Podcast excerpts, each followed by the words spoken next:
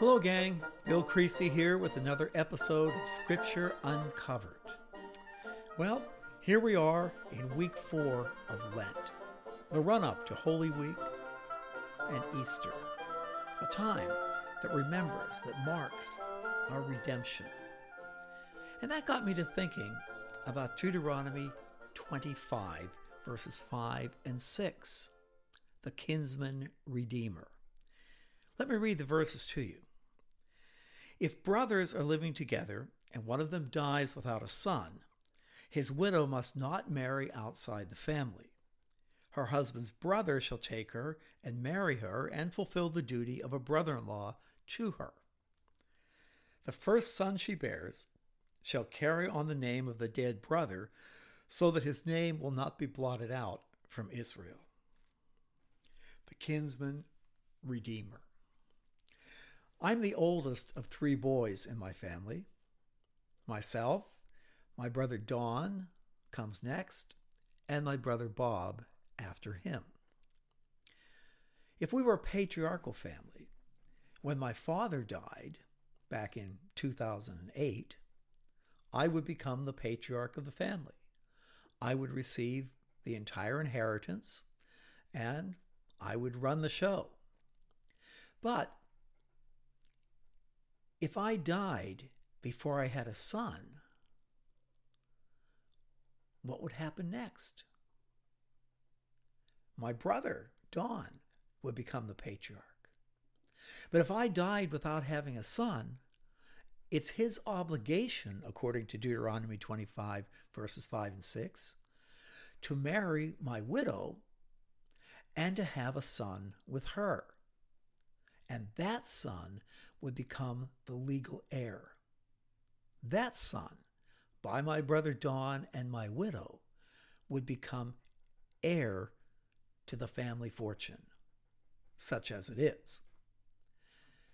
Why would he want to do that? Why, by doing that, he would disinherit himself. So why would he do it? Well, I'd like to explore that question. And I'd like to do so by turning over to one of my favorite books in the entire Bible, the Book of Ruth. Now, many of you have taken classes with me and have heard me teach the Book of Ruth, but I'd like to look at it just here for a moment on the podcast. The Book of Ruth takes place back in the days when the judges ruled. And oh, they were terrible times. If we read Genesis through Judges, the linear narrative of Genesis through Judges, when we get to the end of the book of Judges, things are really bad. Why, you couldn't travel the roads. It was too dangerous. What for the bandits? There was a famine. There was disorder, an economic collapse, enemies invading from every side. An awful time. And if we turn and we look back over our shoulders and we look at that charred and smoking and bloody landscape, it's a horrible thing to behold. But then looking closely, we see a flash of light in the muck and the mire, and we turn back and we pick it up. And it's the Book of Ruth, a bright, shining gem in an otherwise bleak landscape. The Book of Ruth. Back in the days when the judges ruled, there was a famine in the land. It was a literal famine, but it was also a moral, ethical, and religious famine. People had given up on God. They had turned their backs on him and walked away. But during that time of famine, there was a man from Bethlehem in Judah, together with his wife and 2 sons, who went to live for a while in the country of Moab. The man's name was Elimelech, his wife's name Naomi, and the names of their 2 sons were Mahlon and Chilion. They were Ephraimites from Bethlehem in Judah, and they went to Moab to live there for a while. Well, Elimelech, his name means God is my king. From Bethlehem, Beit Lechem, the house of bread, in Judah means praise. So God is my king from the house of bread and praise, along with his wife Naomi, which means pleasant, and their two boys, Mahlon and Chilion. Mahlon means sickly, and Chilion means puny. So God is my king from the house of bread and praise, along with little Mary Sunshine, and the two boys, sickly and puny, went to live for a while in Moab. Moab. In the Psalms, God says Moab is my washpot, or perhaps more literally, Moab is my toilet. So this wonderful family left the house of bread and praise, and they went to live for a while in God's toilet. Moab is on the east side of the Jordan River in the nation Jordan today. And the Moabites were despised by the Israelites. They were traditional enemies. Why, for an Israelite, there was no one lower than a Moabite. But that's where the family went. And things went from bad to worse. Elimelech, Naomi's husband, died. And now, Naomi, little Mary Sunshine, is a widow. And the only people she has to take care of her are her two sons, sickly and puny. And while they were in Moab, sickly and puny married two Moabite women. Why, you would never marry a Moabite woman. You would never even speak to a Moabite woman. But they married two Moabite women. One's name was Orpah, which means fawn, like a little deer, and the other Ruth. Now, Ruth is a little harder to translate, but I think of Ruth as glamour. Glamour, as in Audrey Hepburn. Well, after they had lived there for 10 years, both sickly and puny died. Told you they were sickly and puny. And now, Naomi is left with the two Moabite girls, Orpah and Ruth. How could things get any worse? Poor Naomi has hit rock bottom.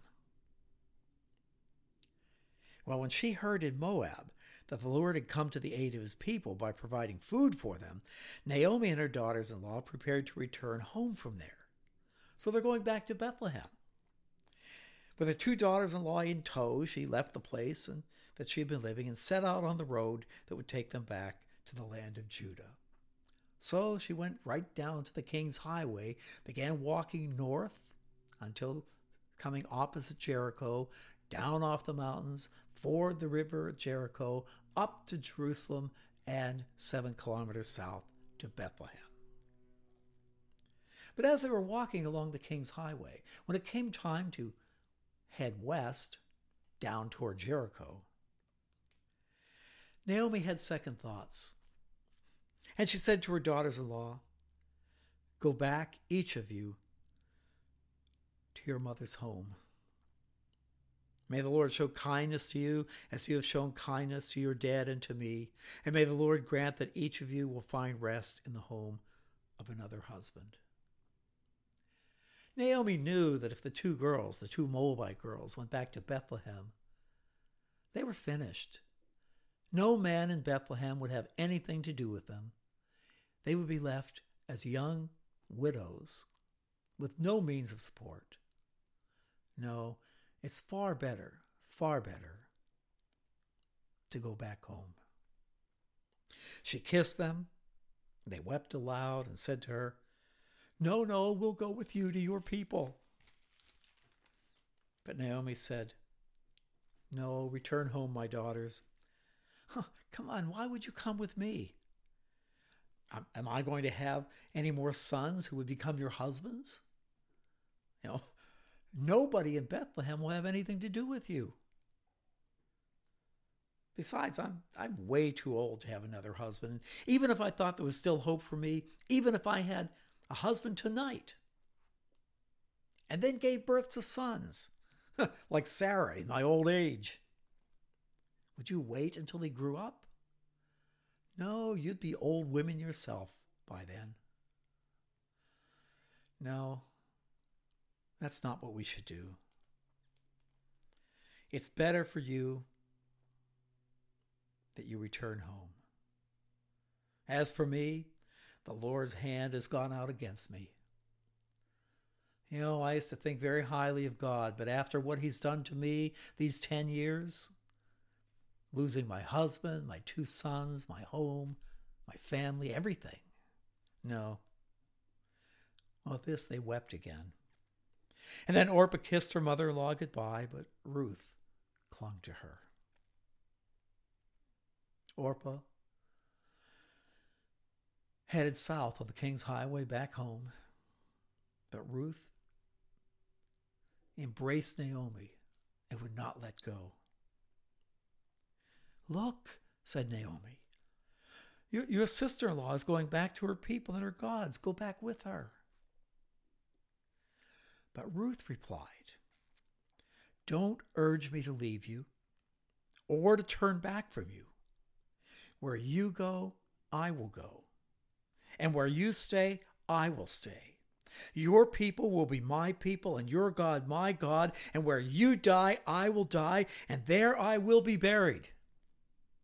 And may the Lord deal with me, be it ever so severely, if anything but death separates you and me.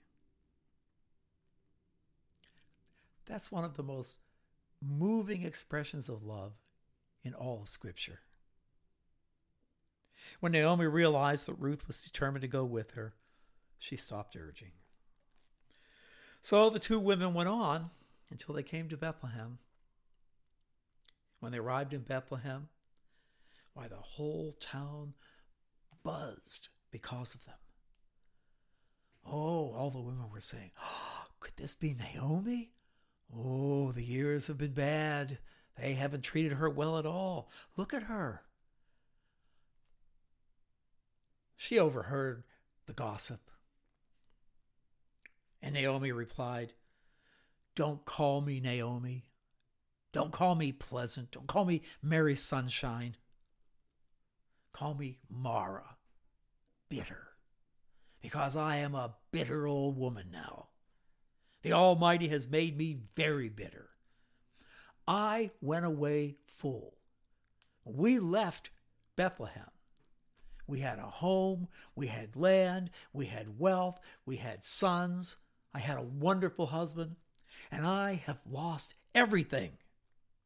The Lord has brought me back empty.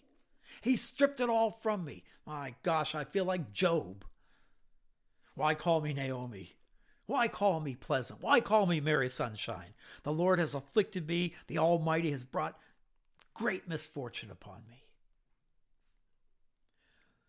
So Naomi returned from Moab accompanied by Ruth, you know, the Moabitess, her daughter-in-law, arriving in Bethlehem as the barley harvest was beginning. That would be in the springtime. So they found a little shack to live in on a dirt road outside of Bethlehem. Not much of a home. Tiny, broken windows. But they made it clean. Planted flowers in the yard. Put up a little white picket fence around the house. Painted the house. And one morning, as Naomi and Ruth sat at the breakfast table, sharing a meager meal,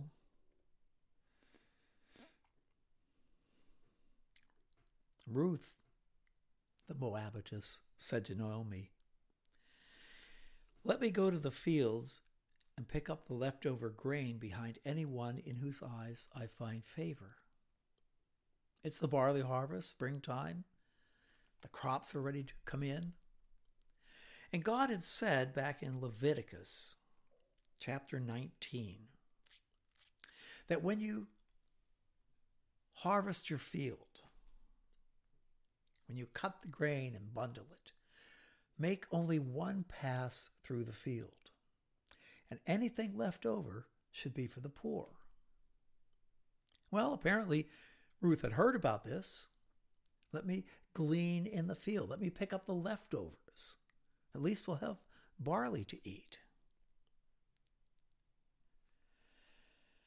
Naomi, well, there's no other choice. He said, "Go ahead, my daughter." So she went out and she began to glean in the fields behind the harvesters. Now, a little note here. We read in chapter 2, verse 1, that Naomi had a relative on her husband's side from the clan of Elimelech, a man of great standing in Bethlehem. His name was Boaz. Boaz means strength. So Naomi went out to the fields. She walked down the hills from Bethlehem to what we call today shepherds' fields, where the shepherds were watching their flocks by night when Jesus was born in Bethlehem. It was agricultural land. And Ruth walked down the dirt road. She looked in one field, the harvesters were working, and the foreman said, "Go on, get out of here. We don't want you around. We don't want your kind here." She went to another field, same thing. "We don't want you here. Go away." But then she came to another field. Lots of workers in the field. She looked, and the foreman said, "Please come in. You're welcome. You may glean." Well, as it turned out, she found herself working in the field belonging to Boaz, who was from the clan of Elimelech. Now, just then, just at that time, Boaz arrived from Bethlehem and greeted the harvesters. So Boaz had been up in Bethlehem. I imagine him being on the board of directors of the Bank of Bethlehem. And they had a board meeting, and of course, everyone was talking about this Moabite woman who came back with Naomi. Oh, poor Naomi, she looked awful. But there was this young girl with her. Oh, beautiful, glamorous. But, she's a Moabite. Well, Boaz was coming back from his meeting at the Bank of Bethlehem, and he was driving a green Range Rover. He came up to the fields. He waved out the window. He said, "The Lord be with you," waving at the harvesters. And they all waved back, "The Lord bless you." And Boaz pulled that Range Rover up, parked it beneath a tree, got out, said hello to the foreman, said hello to the workers. And Boaz noticed this young woman gleaning in the field behind the workers. And he asked the foreman, "Who's the girl?" And the foreman replied, "Oh, she's the Moabitess that came back from Moab with Naomi. She said, 'Please let me glean and gather among the sheaves behind the harvesters. You told me that any poor person is welcome here in the field to glean if they would like, so I allowed her in. I hope I didn't offend you.' She went into the field. She's been working hard all morning long, except for a short break mid-morning." So Boaz walked over to Ruth. She was working. And he said, "Good morning." And she looked up at him and cast her eyes to the ground. After all, this was the great man who owned the field. And she had heard about him. He was on the board of directors of the Bank of Bethlehem.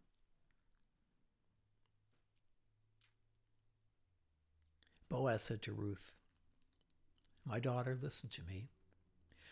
Don't go and glean in another field, and don't go away from here. Stay here with my servant girls, watch the field where the men are harvesting, and follow along after the girls. We're living during the time of the Judges. It's not safe to travel. It's not safe to be on the roads. There are a lot of bad people out there. So don't go anywhere else. Come back here tomorrow. You're welcome here till the end of the harvest.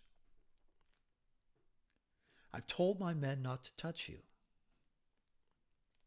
And whenever you're thirsty, go and get a drink from the red Igloo cooler on the back of my Range Rover. Nice cold water in it. At this, she bowed down with her face to the ground. She exclaimed, "Why have I found such favor in your eyes that you notice me, a foreigner?" Boaz replied, "I've been told all about what you've done for your mother-in-law since the death of your husband. How you left your father and your mother and your homeland and came to live with a people you didn't know. May the Lord repay you for what you've done. May you be richly rewarded by the Lord, the God of Israel, under whose wings you've come to take refuge." Ruth is stunned. She never expected such a thing from a person from Israel. They were traditional enemies. They looked down on Moabites. She said to Boaz, "May I continue to find favor in your eyes, my lord? You have given me comfort and have spoken kindly to your servant, though I don't have the standing of even one of your servant girls." Well, when it came time for lunch, Ruth was going to sit over by herself beneath the tree.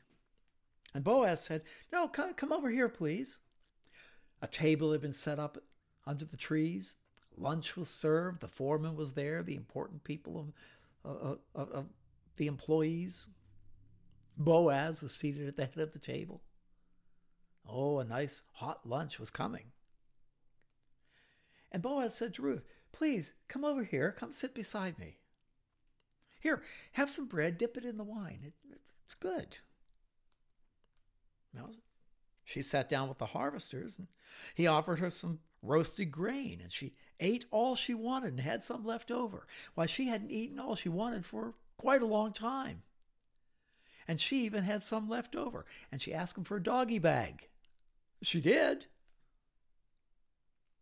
As she got up to glean, Boaz gave orders to his men, "Even if she gathers among the sheaves," she's working hard, she's getting up there with the harvesters themselves, "even if she does, do not embarrass her.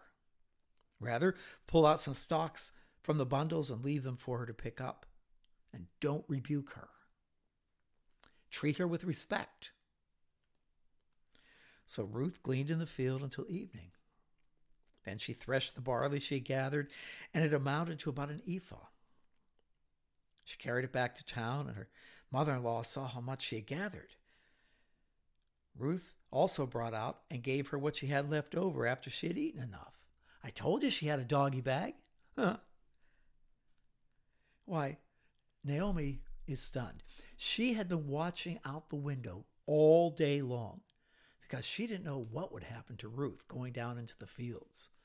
Times were not safe. It was not safe to be there. Naomi was worried about her, and she'd been watching. And then finally, right about dinner time, Ruth came down the road carrying that sack of grain. Her mother-in-law asked her, "My goodness, where did you glean today? Where did you work? Oh, blessed be the man who took notice of you." And then Ruth told her mother-in-law about the one whose place she had been working. She said, "Well, the name of the man I worked with today is Boaz." And then Naomi, I forgot all about Boaz. Well, the Lord bless him.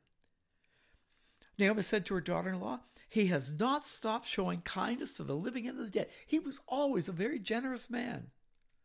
And she added, "That man is a close relative. Why, that man is a kinsman redeemer." Did you catch that? Boaz is a kinsman redeemer.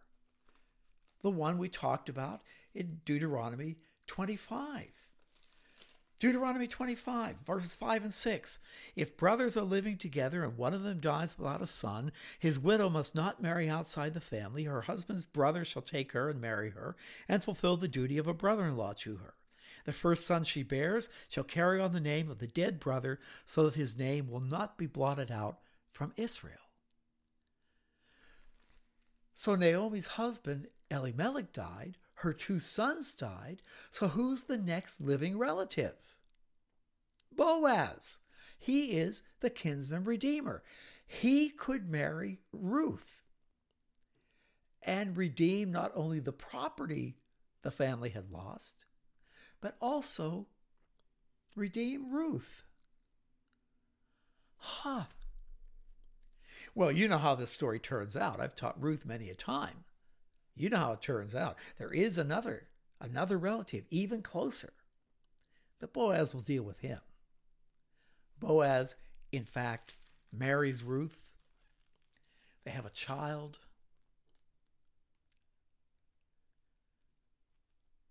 And that child has a child. And that child has a child. Why? The little boy. Boaz took Ruth, and she became his wife, and then he went to her, and the Lord enabled her to conceive, and she gave birth to a son. And the women all said to Naomi, "Why, praise be to the Lord, who this day has not left you without a kinsman redeemer. May he become famous throughout Israel. He will renew your life and sustain you in your old age. For your daughter-in-law, who is better to you than 7 sons, has given him birth." And Naomi took the child and laid him in her lap and cared for him. And the women said, "Naomi has a son." And they named him Obed.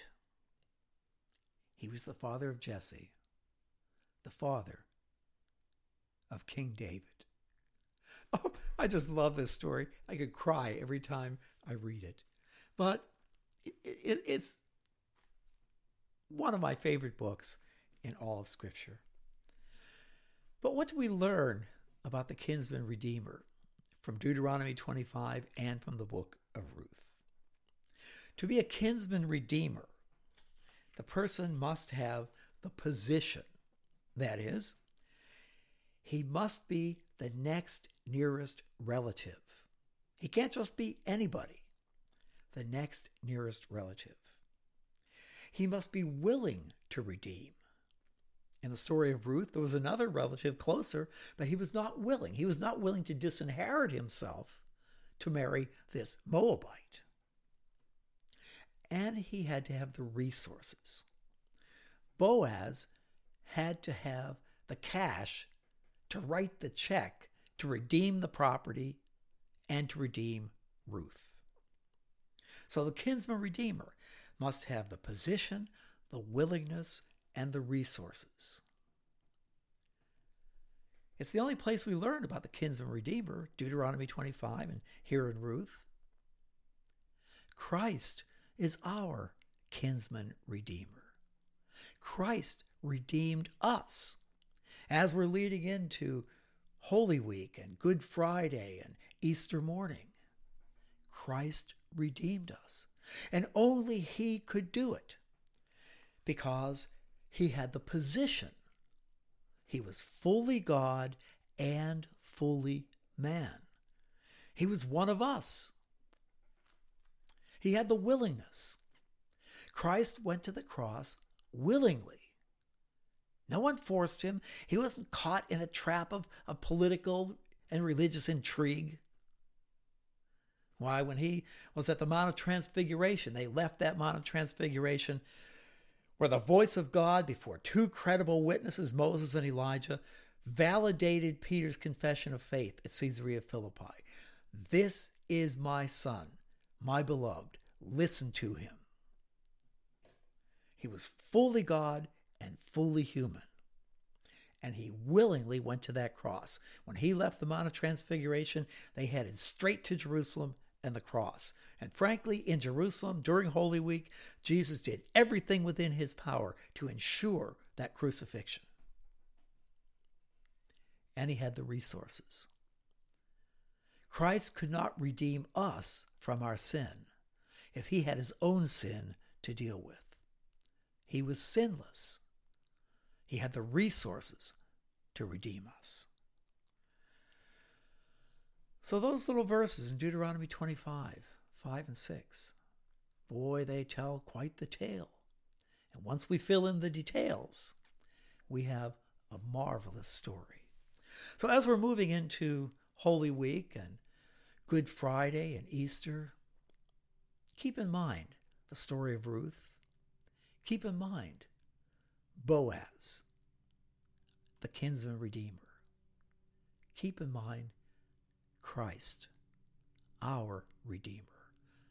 And you know, why did Christ do all this?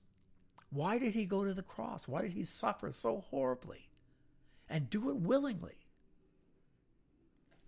We are redeemed by the shed blood of Christ on the cross. That's the operative action that enables our redemption. But what's the motive? What's the motive for Christ redeeming us? The motive is the very same motive that Boaz had. Boaz loved Ruth. You know, Christ went to that cross because he loved us. And he is our kinsman redeemer. Well, have a blessed week, my friends. I will come back to you next week as we're headed right down toward Holy Week and Easter. Bye-bye now.